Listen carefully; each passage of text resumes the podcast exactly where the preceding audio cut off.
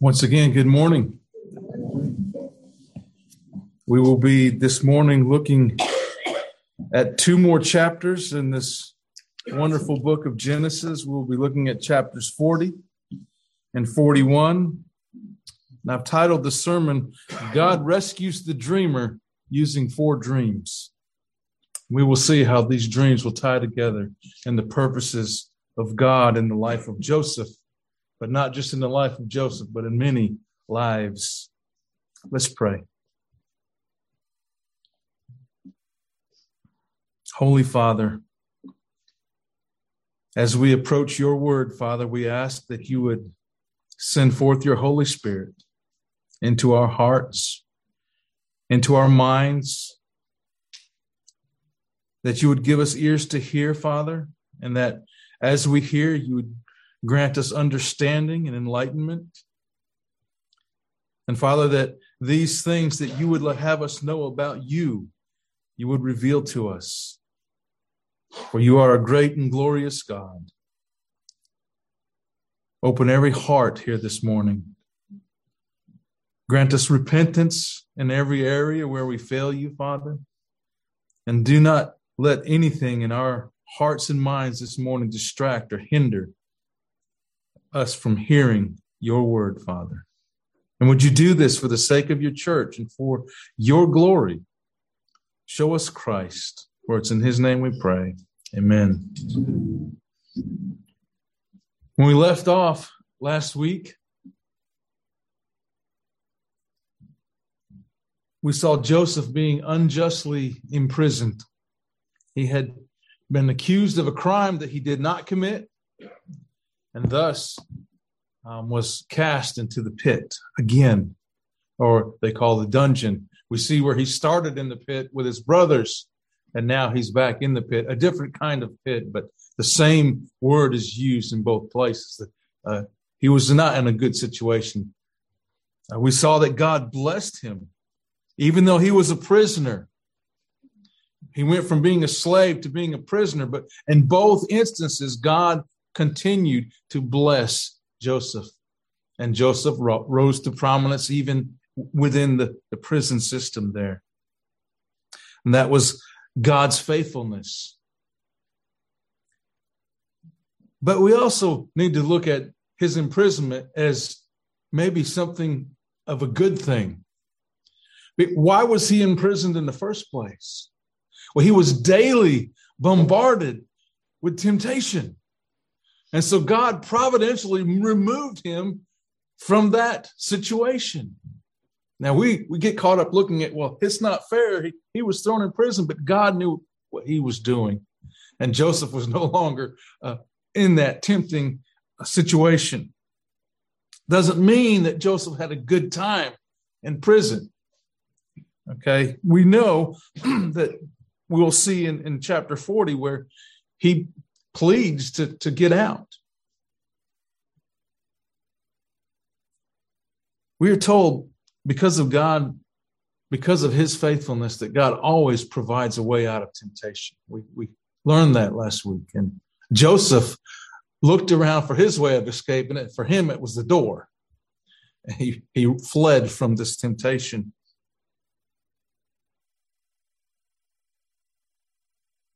And so this prison was Joseph's way of escape. Even though it was unjust, God provided this for him. But God is also orchestrating and, putting together his plan for his people. And, that plan will start here in, this prison. Our passage today starts with the words, sometime after this referring probably to Joseph's rise in prominence in the prison. We don't know how long he was in prison. We know it was more than two years because we'll see that in our passage today. Most Bible commentators argue it's probably around 10 years. We don't know how long he was in Potiphar's house before this took place. Today, our Lord willing, we will look at chapters 40 and 41. We will see God using four dreams to rescue his servant Joseph and place him in a position of power second only to Pharaoh. It is my hope and prayer that as we continue our journey through this book of Genesis that we will see more and more the absolute faithfulness of God. He is a covenant God, and as such, he's a covenant keeping God. We as human beings are sinful. Even, even when humanity was perfect, they failed to keep God's covenant. But in Christ, the second Adam, God's covenant is fulfilled at the covenant of works, which Adam failed. But throughout history, as we go throughout the Old Testament, we see different God giving uh, uh, different covenants, different uh, covenants to different people. And we always see the people that the covenants are given to fail to keep those covenants. But God is faithful, and God keeps his covenants with his children, with his people, with his creation.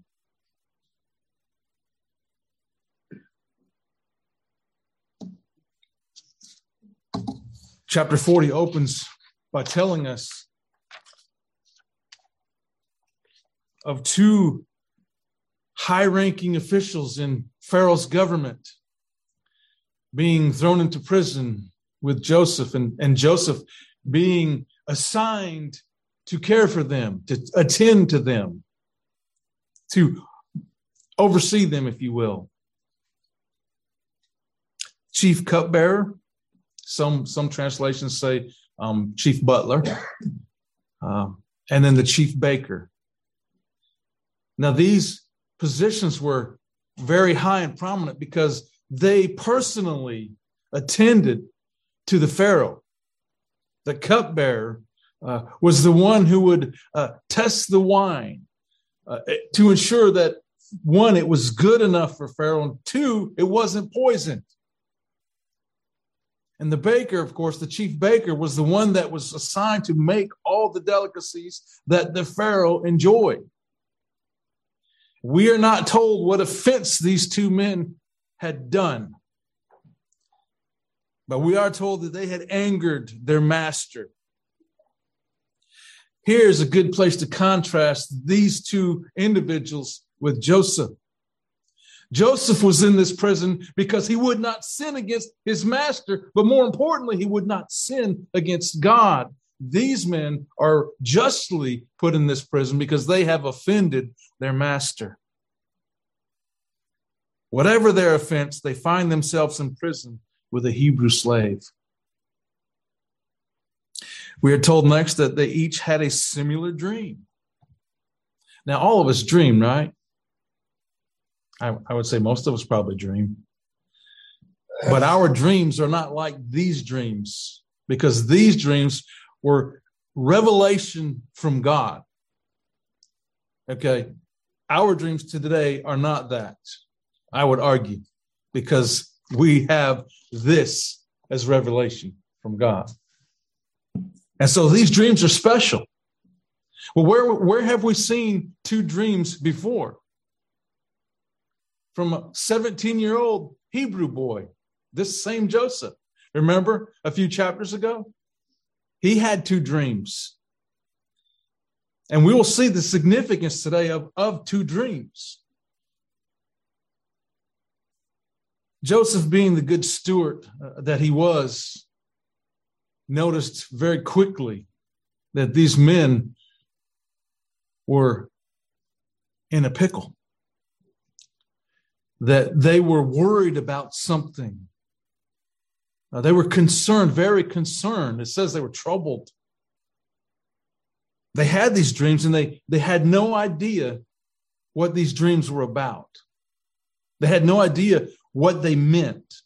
Now, in ancient Egypt, and as well as many other heathen countries, uh, they had um, magicians and soothsayers and, and people that claim to be wise men that would uh, uh, interpret people's dreams, probably for money.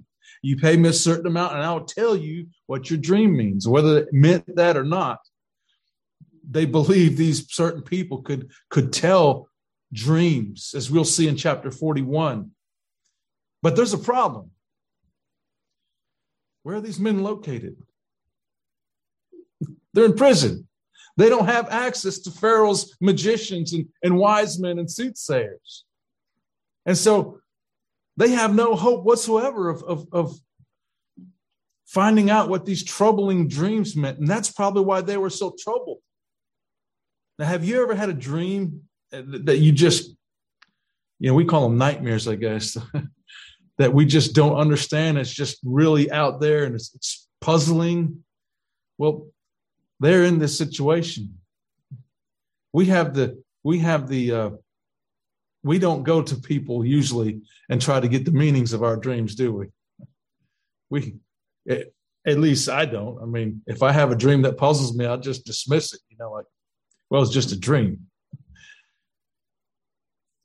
However, these men are used to having people around that would tell them, either reassure them or, or not, uh, the meanings of their dreams and, and, and what they uh, had to do. Joseph asks, Why are your faces fallen? Why are you troubled? Notice the response in verse 8. They said to him, We have had dreams, and there is no one to interpret them. That's why they're troubled. I mean, they don't know how long they're going to be in prison. These dreams could, could trouble them for weeks, months, years. And Joseph said to them, Now I like his answer. You guys are wanting Pharaoh's magicians to come here and tell you the meaning of your dreams. That's what they wanted. But Joseph says, Do not interpretations belong to God? And then, interestingly enough, he says, Please tell me. Joseph is very quick to give credit to the one true God and then ask for them to share their dreams. So let's look at these two dreams. Dream number one. So the chief cupbearer told his dream to Joseph and said to him, In my dream, there was a vine before me, and on the vine were three branches. As soon as it had budded, its blossoms shot forth, and the clusters ripened into grapes. Pharaoh's cup was in my hand, and I took the grapes and pressed them into Pharaoh's cup and placed the cup in Pharaoh's hand.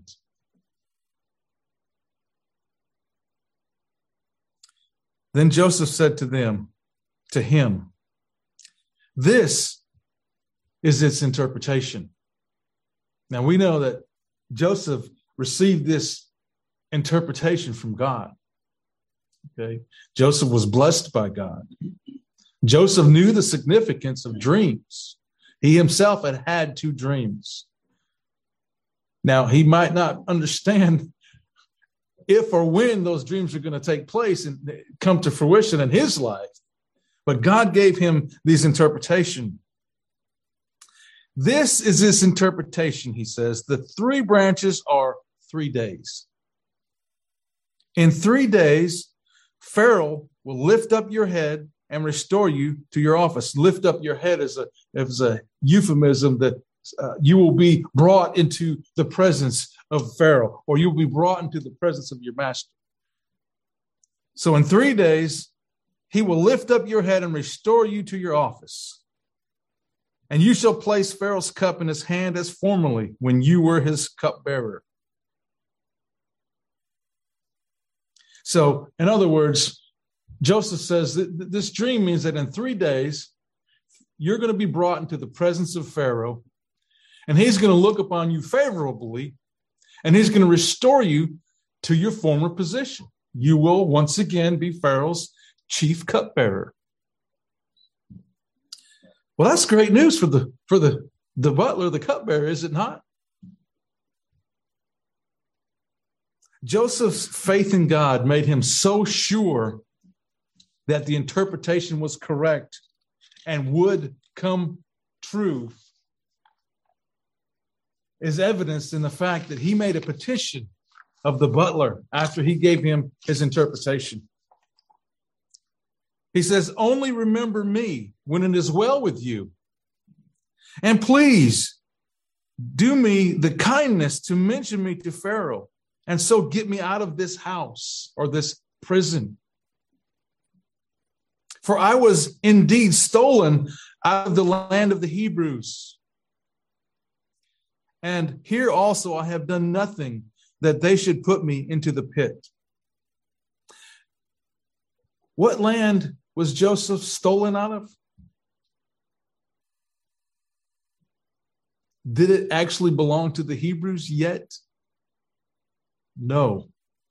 That shows Joseph's faith in God's promises. God had promised Abraham, God had promised Isaac, God had promised Joseph's father Jacob the land. And so Joseph, in faith, calls it the land of the Hebrews. I have been stolen from my land, which would not come to fruition until after the children of Israel were enslaved for 400 years and then wandered in the wilderness for another 40. And then they would finally conquer, conquer the land under Joshua's rule. But here Joseph displays his faith in God, not only in God's interpretation of the dream, but in God's promise of the land. Now, it would be hard for us to keep this kind of faith, would it not? I mean, you had two dreams, and in your dreams, you were going to be the ruler, you were going to be the prominent one. And, and, then the next thing you know, you're sold into slavery. And, and then you're wrongly accused and you're thrown into prison. That would be hard for us to remain faithful, would it not? We, we would probably spend most of our time questioning God. Hey, what are you doing? Why am I here? But Joseph kept the faith. It's a good lesson for us, dear ones. A good lesson for us is to always keep our faith. In other words, do not let life's circumstances jade your faith in Christ and in the promises of God because God is faithful. God is faithful. And because of God is because of his faithfulness, we can keep our faith in him we asked the a few weeks ago, we asked what the difference between joy and happiness was in one of our lessons. And the difference between joy and happiness happiness is uh, controlled by our external circumstances. You can be unhappy with your circumstances and still be joyful because true joy comes from the Lord. And Joseph, he wasn't happy with his circumstances. And that's why he asks, please remember me when it's well with you. When, Pharaoh brings you back into his service, please put in a word for me. I'm not happy with my circumstances. I'm not happy being in here in prison. But I am joyful in the Lord. And I have faith in his covenant promises. excited about the favorable interpretation that, that the cupbearer just had. Now the butler, his lips are loosed. Now, I mean, the, the, the baker, he wants to know about his dream. He says, I also had a dream. There were three cake baskets on my head. And in the uppermost basket, there were all sorts of baked food for Pharaoh but the birds were eating it out of the basket on my head. What's, what's the interpretation of that? What does that mean? And Joseph answered and said, This is its interpretation. The baskets are three days. In three days, Pharaoh will lift up your head from you and hang you on a tree, and the birds will eat the flesh from you. Notice that Joseph did not pull any punches. He told the dream, the interpretation, just as God revealed it to him. He didn't try to sugarcoat it. He didn't say, well, you, you don't really want to know the interpretation of that dream, do you? I don't think you really want to know this. But he he relayed exactly what God had revealed. Now, we here we understand why God gave dreams to Joseph, those two dreams, right? We, will we will see that later in this passage. And we understand why God gave these dreams to Pharaoh in the next chapter. But why did God reveal to these two heathens what was going to happen to them? What does that have to do with God's covenant people? Well, God is setting things in motion with these two dreams because it really doesn't concern these men, although it will take place to these two men. But we'll see in chapter 41 where these dreams, especially the cupbearer's dream, is significant, and that since the interpretation comes true, he will remember, oh, goodness, Pharaoh, I have, I have the solution to your problem. And so God is providentially working this out uh, as a precursor to Joseph's rescue from prison. And everything happened just as Joseph had said it would. The cupbearer was restored to his office, serving the king, and the chief baker was executed and hanged on a tree. Some say it would be more accurate to say impaled on a tree. Sadly for Joseph, the chapter ends kind of like it started. It started after some time. That means he's been in prison for some time. Yet the chief cupbearer did not remember Joseph, but forgot him. As soon as he was back safe and secure in his position of prominence, that's all that mattered to him. He didn't care about this Hebrew slave. It says he just forgot all about him. Which brings us to chapter 41, where we'll have two more dreams.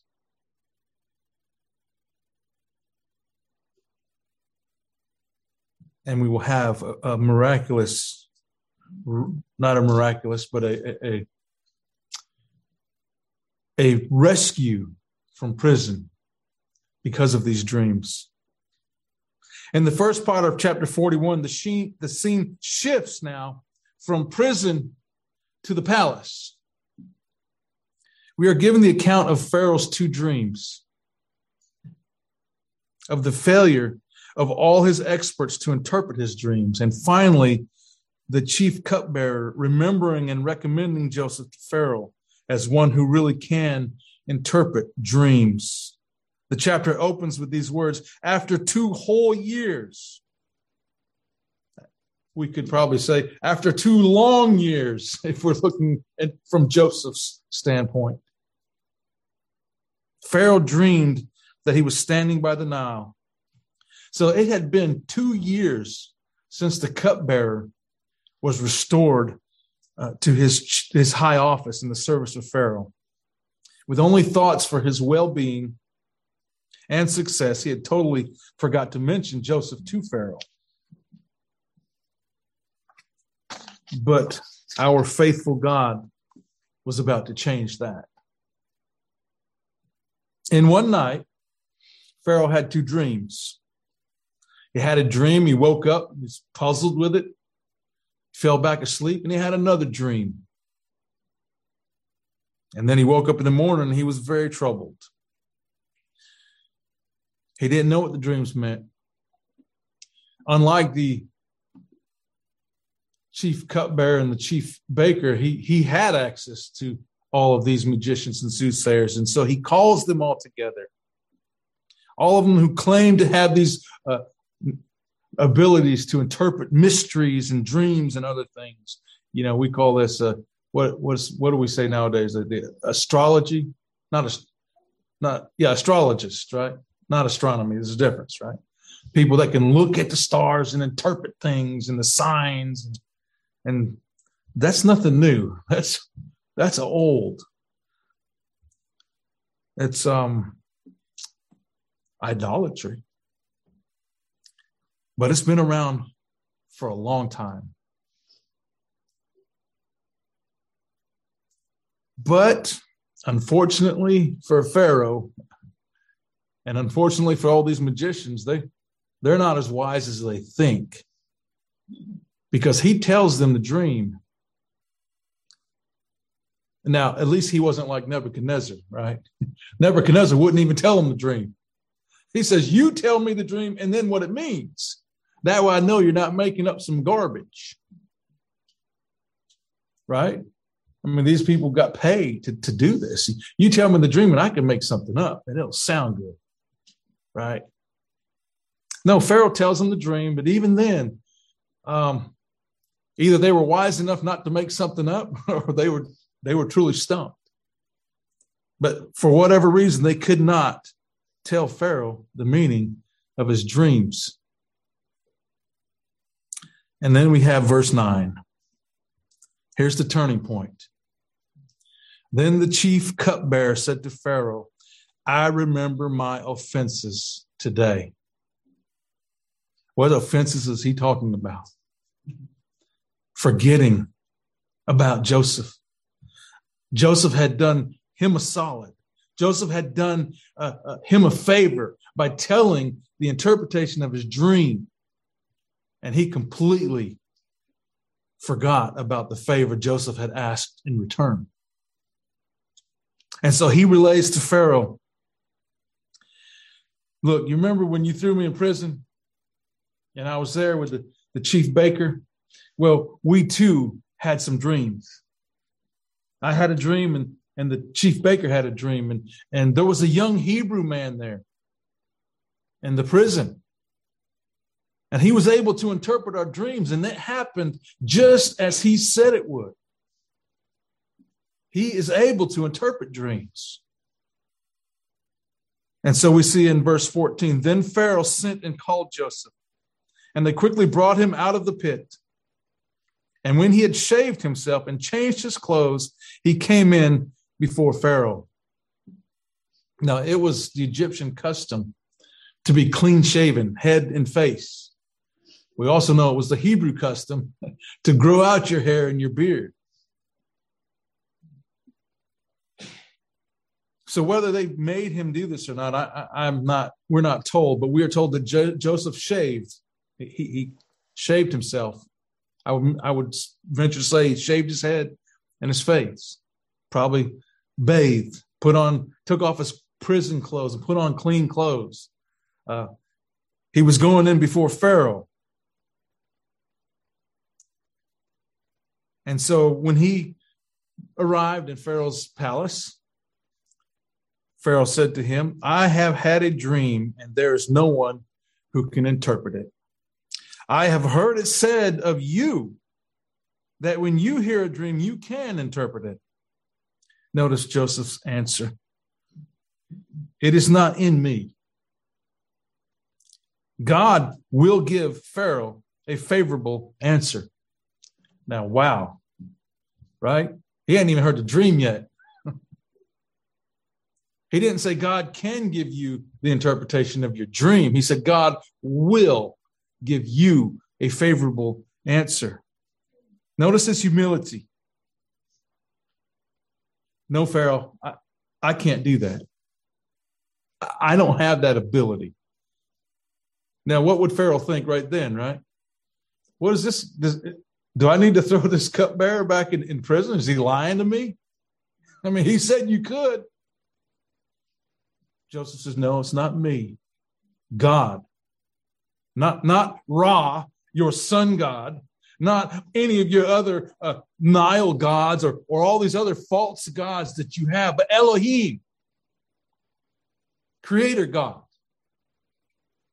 will give you your interpretation and a favorable one at that. Notice his complete faith in God. Not even for a moment does he consider taking the credit for himself. You know, he's just been pulled out of prison. Wouldn't that be tempting? If, if I could prove my worth to Pharaoh, maybe, just maybe, I won't get thrown back in prison. But Joseph's he's not centered on himself. He's not thinking about himself. He's God focused. In every part of his life so far that we've seen, he's been God focused. And so Pharaoh tells Joseph his dreams.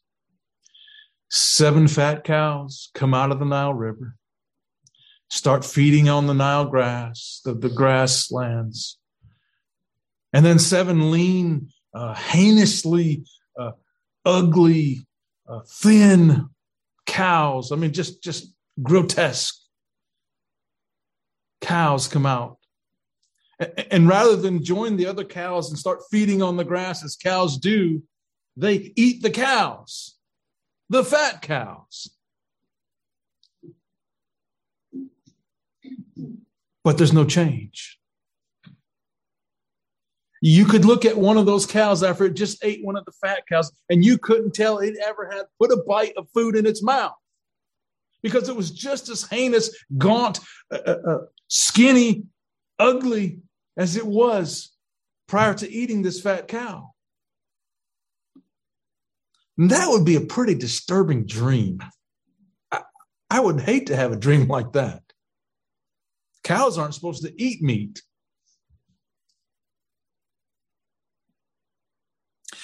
And then Pharaoh says, But I had another dream too. I had two dreams actually. Because the, the second dream was like the first, only it involved corn. Because I saw a stalk, and on it were seven healthy, fat, plump ears of corn. Now it doesn't say corn. Some some translations say grain. I when I think of ears, I think of corn. I would love to grow a corn plant that had seven on it. But there's these very succulent looking ears of corn. I mean, you would desire to go pick them and eat them, right? But but what happens? Seven more ears grow out, but they're lean, they're they're dry and withered and looked like they were blighted by the east wind, you know. And what do they do? shrivel up, fall off onto the ground, and just rot? No. They devour the seven plump fat ears. And the same results. You couldn't tell that they were any different than before they devoured the plump fat ears. And that's disturbing too. No wonder Pharaoh was troubled.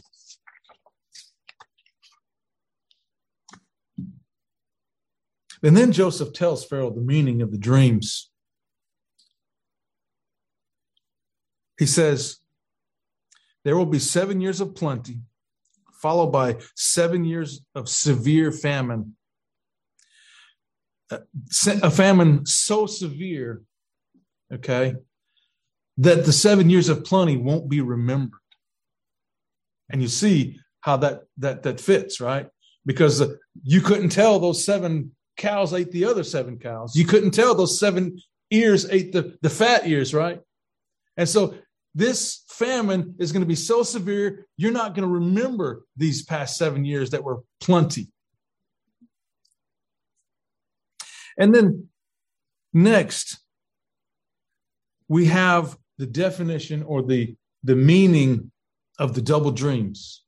Joseph had two dreams when he was 17, right? When he was a young boy. There were two dreams in prison, two different people, but there were two dreams. And then now Pharaoh has two dreams. Why? What's the significance of these two dreams? Joseph says, and the doubling of Pharaoh's dreams means that the thing is fixed by God. And God will shortly bring it about. In other words, it's definitely going to happen. God gave you two dreams of the same thing to tell you that it's going to happen. Your magicians can't stop it. Your various false gods can't stop it. God has said it will happen, but not only God has said it will happen, God will make it happen. And he will make it happen shortly. We can always rely on God to accomplish his will, and nothing can stop it. We can't stop it. All we do is bow to his will and, and, and accept it. And then Joseph goes on now. He's going to take the liberty, right? You know, he just said, okay, it's going to happen. What else can I do for you, Pharaoh? No, no, no. He shows his wisdom, his God given wisdom, because he outlines for Pharaoh a plan that will save the nation of his Egypt. Okay, that, that will that Pharaoh can use to, to protect his country, his, his people.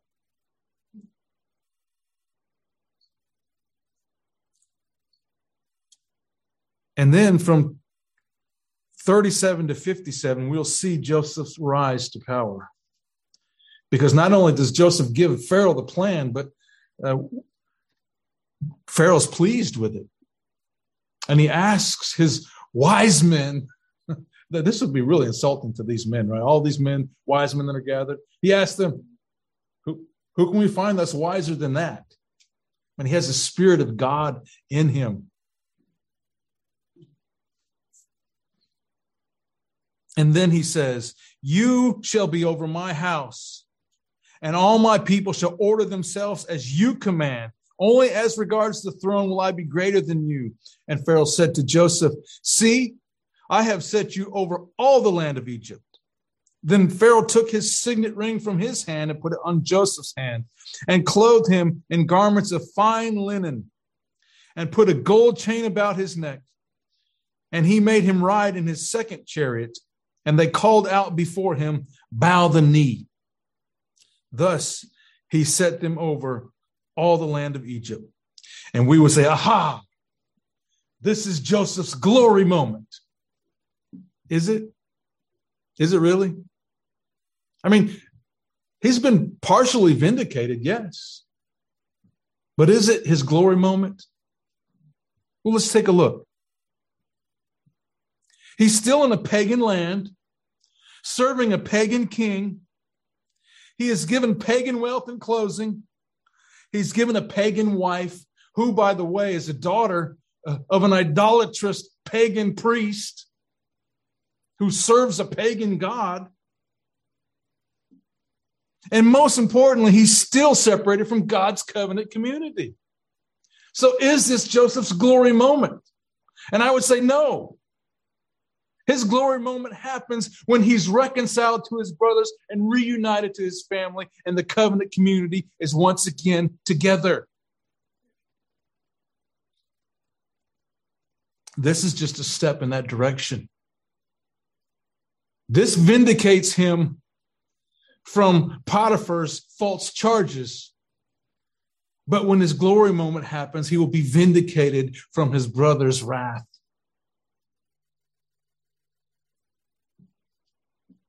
And the rest of the chapter tells us how Joseph goes about doing all these things that he has advised Pharaoh to do. So, what can we take away from this? What, how can we apply this? Well, we'll go take each chapter separately. Now, what I mean, we don't interpret dreams. And what can we do to, you know, how can we apply these passages to our lives? I would say one takeaway from chapter 40 is no matter how dire our circumstances are, we must continue to trust that God is in control and more importantly, he knows exactly what he's doing. But we can also take something away from Joseph's interpretations of the dreams. As Christians, and, and especially as ministers of the gospel, ministers of the word of God, we must not shy away from always sharing the whole counsel of the truths of the gospel. why would we why would we be tempted to gloss over the whole truth i mean to make it less offensive?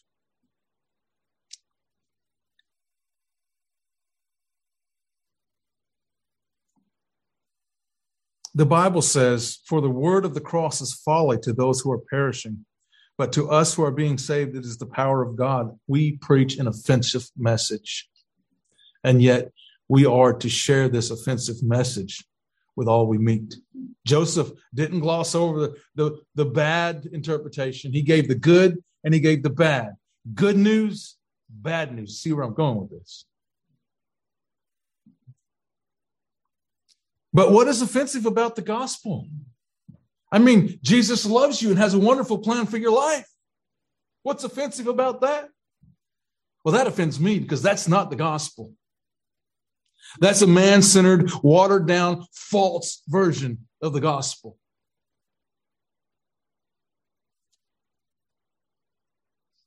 The true gospel says that we are sinners, that we're enemies of God. No one likes to be called a sinner. No one likes to be called worthless, but that's exactly what we are outside of Christ.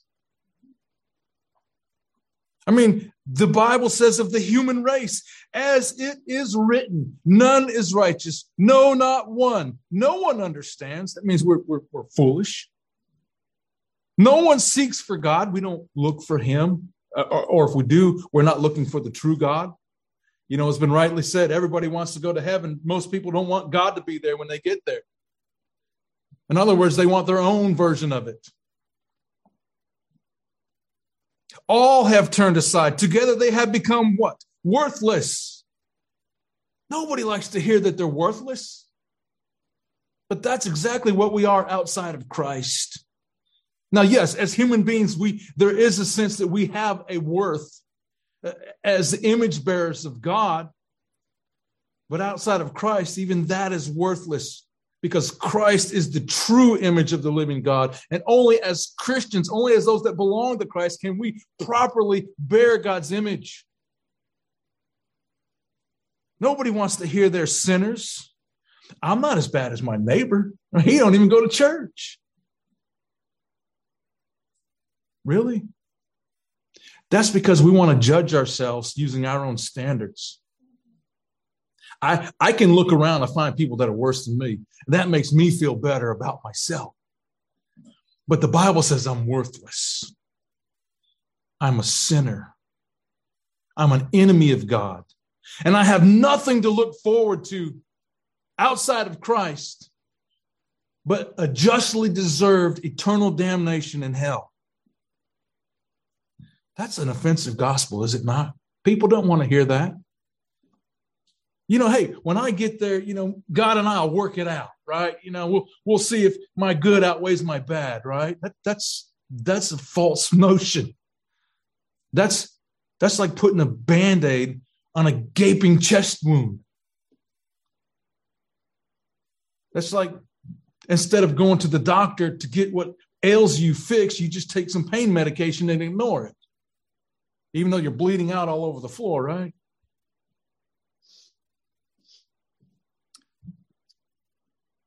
the Bible says, but as for the cowardly, the faithless, the detestable, as for murderers, the sexually immoral, sorcerers, idolaters, and all liars, their portion will be in the lake that burns with fire and sulfur, which is the second death. Revelation 21 8. There's no one left out of that list. That includes every human being that has ever walked on this planet except for one, the Lord Jesus. He's the only one that cannot be included in that list. And he's yet the only one that suffered for all of that on the cross. And so that's the bad news. We have to be able to rightly share the bad news. We properly use the law of God to show people their need of the Savior. And I don't necessarily agree with the theology of this statement, but I think there's some truth to it. You have to get a person lost before you can get them saved. If they don't see their need for the Savior, they have no desire to listen to the truth. If I were to tell you, congratulations, I have just discovered the cure to this deadly disease, this disease that kills people within hours. You'd say, hey, well, yeah, congratulations, buddy. Whoop de doo. But if I were to tell you, you have this deadly disease and you're going to be dead in a matter of hours, but I've discovered the cure. Now, all of a sudden, that makes this really good news because you need the cure. And we tell the people that they're sinners. We use the law of God to plow their hearts so that hopefully, with the ministry of the Holy Spirit and the power of the living God, when we plant the good news, the good news of the gospel, the seeds, they will grow and become fruit. So the good news of the gospel must be prefaced with the reality of sin and death with the reality of who we are and what we are as human beings. Praying that the Holy Spirit has turned the fallow, unproductive soil of their hearts to good soil. We then sow the seeds of the life giving gospel and pray that God will provide the increase.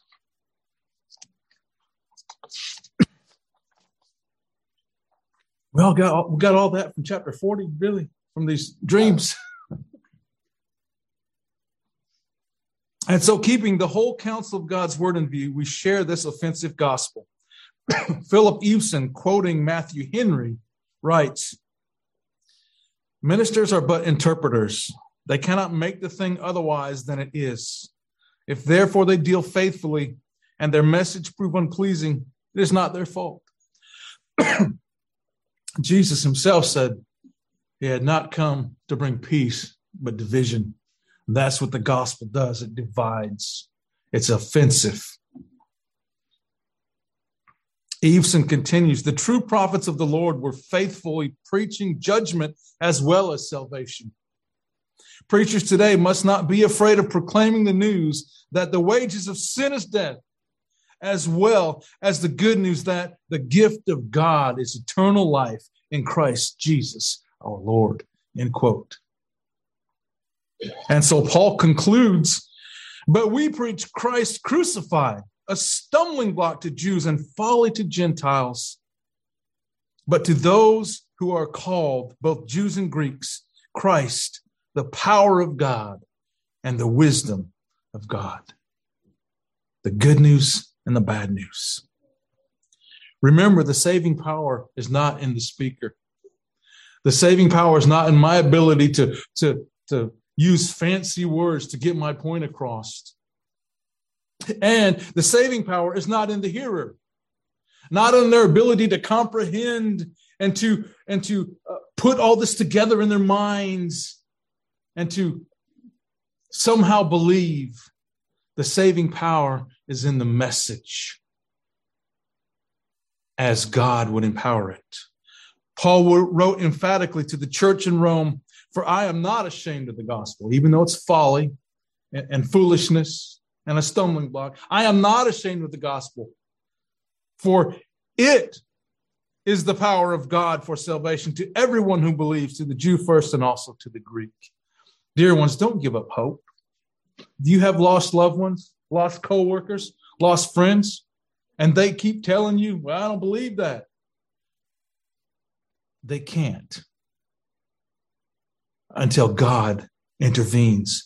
Faithfully share the gospel. And yes, pray for them, pray for them, pray for them, intercede on their behalf. Don't give up hope. God is faithful.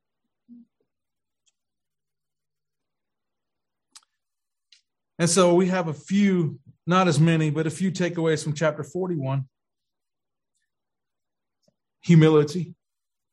Joseph practiced humility. As God's children, we are to be humble.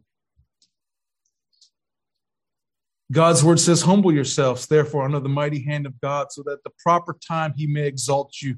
Joseph is a good example that he was humble, and yet at the proper time, God exalted him. But we have an even more perfect example of this. Some of you already know where I'm turning. Philippians chapter 2, starting in verse 5. Have this mind among yourselves, which is yours in Christ Jesus, who, though he was in the form of God, did not count, count equality with God as a thing to be grasped, but emptied himself by taking the form of a servant, being born in the likeness of men, and being found in human form, he did what? He humbled himself by becoming obedient to the point of death, even death on a cross. And that was his true humiliation. This humiliation started in glory. And then he humiliated himself and he became a man. God became a man, the God man. But that wasn't the end. He humiliated himself to the point of death and not just death, but the most humiliating death that could take place. And then we have the exaltation. Therefore, God has highly exalted him and bestowed on him the name that is above every name, so that at the name of Jesus, every knee should bow in heaven and on earth and under the earth.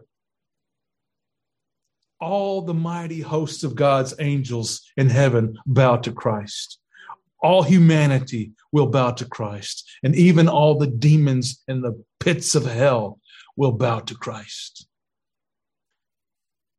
Every knee will bow. Why? Because God has highly exalted him. Shame on those people who would try to take away from the exaltation of Christ.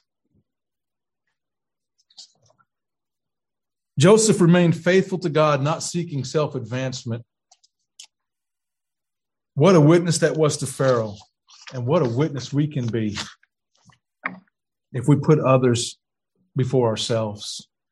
The Bible tells us not to think of ourselves more highly than we ought, right? Humility is a godly trait. Humility can be a great help to sharing the gospel with people. We know we have the only truth, and that can make us a little bit arrogant, right?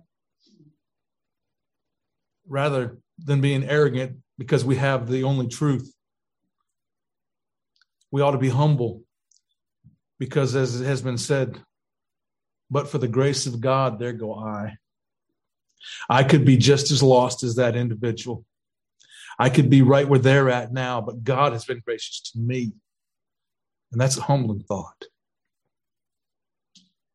As Christians, our glory moment is not when we're successful here in this life, but our glory moment comes when we are physically and eternally joined to the covenant community of God at the return of Christ our Lord. That's our glory moment. Everything here is just steps, hopefully, in that direction. Joseph is a wonderful type of Christ. As a type, he physically saved his fam- family and many Egyptians from a famine. Thus, many lives were spared. But it is only the real Christ, Jesus of Nazareth, the one whom Joseph points to, that can truly save God's people. He came to save us from our sins. He came to reconcile us to God, and he victoriously accomplished all that God sent him to do. But salvation for lost sinners is not an automatic occurrence. It doesn't just happen because God sent Jesus to do this. Everybody's not saved. You know, there's this myth going around this country that all you have to do to go to heaven is what? Die. I mean, really.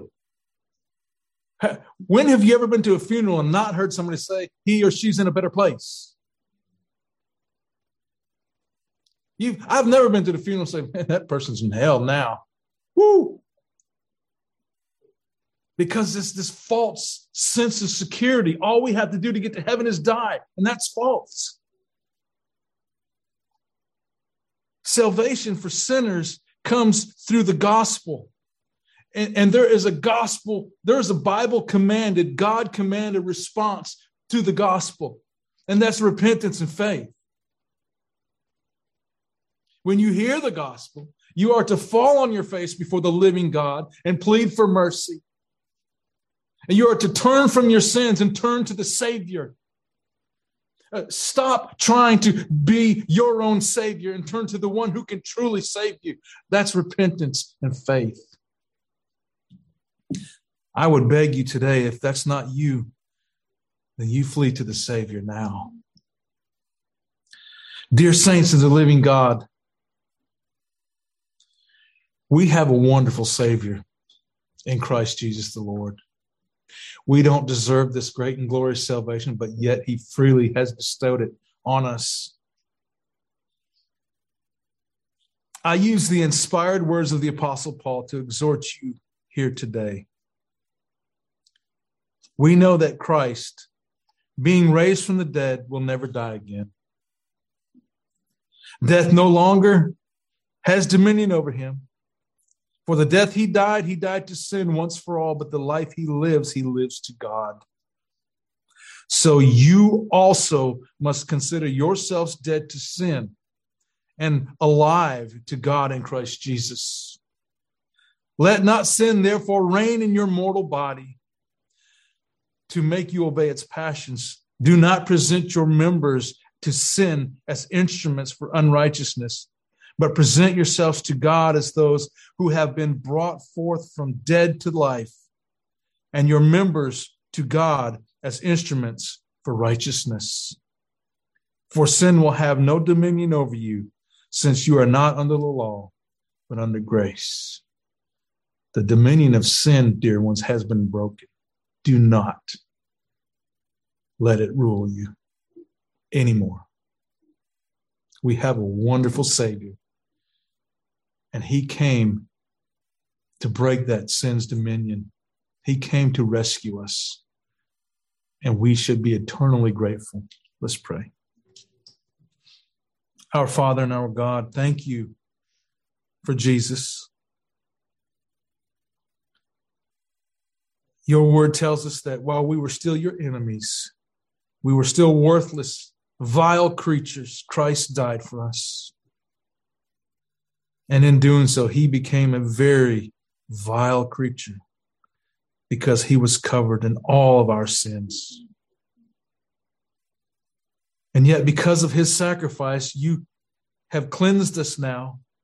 And your word promises that you remember our sins no more. You have removed our sins as far as the east is from the west. And we are truly blessed because you do not count our iniquities against us. Father, strengthen our faith, strengthen our walk in Christ.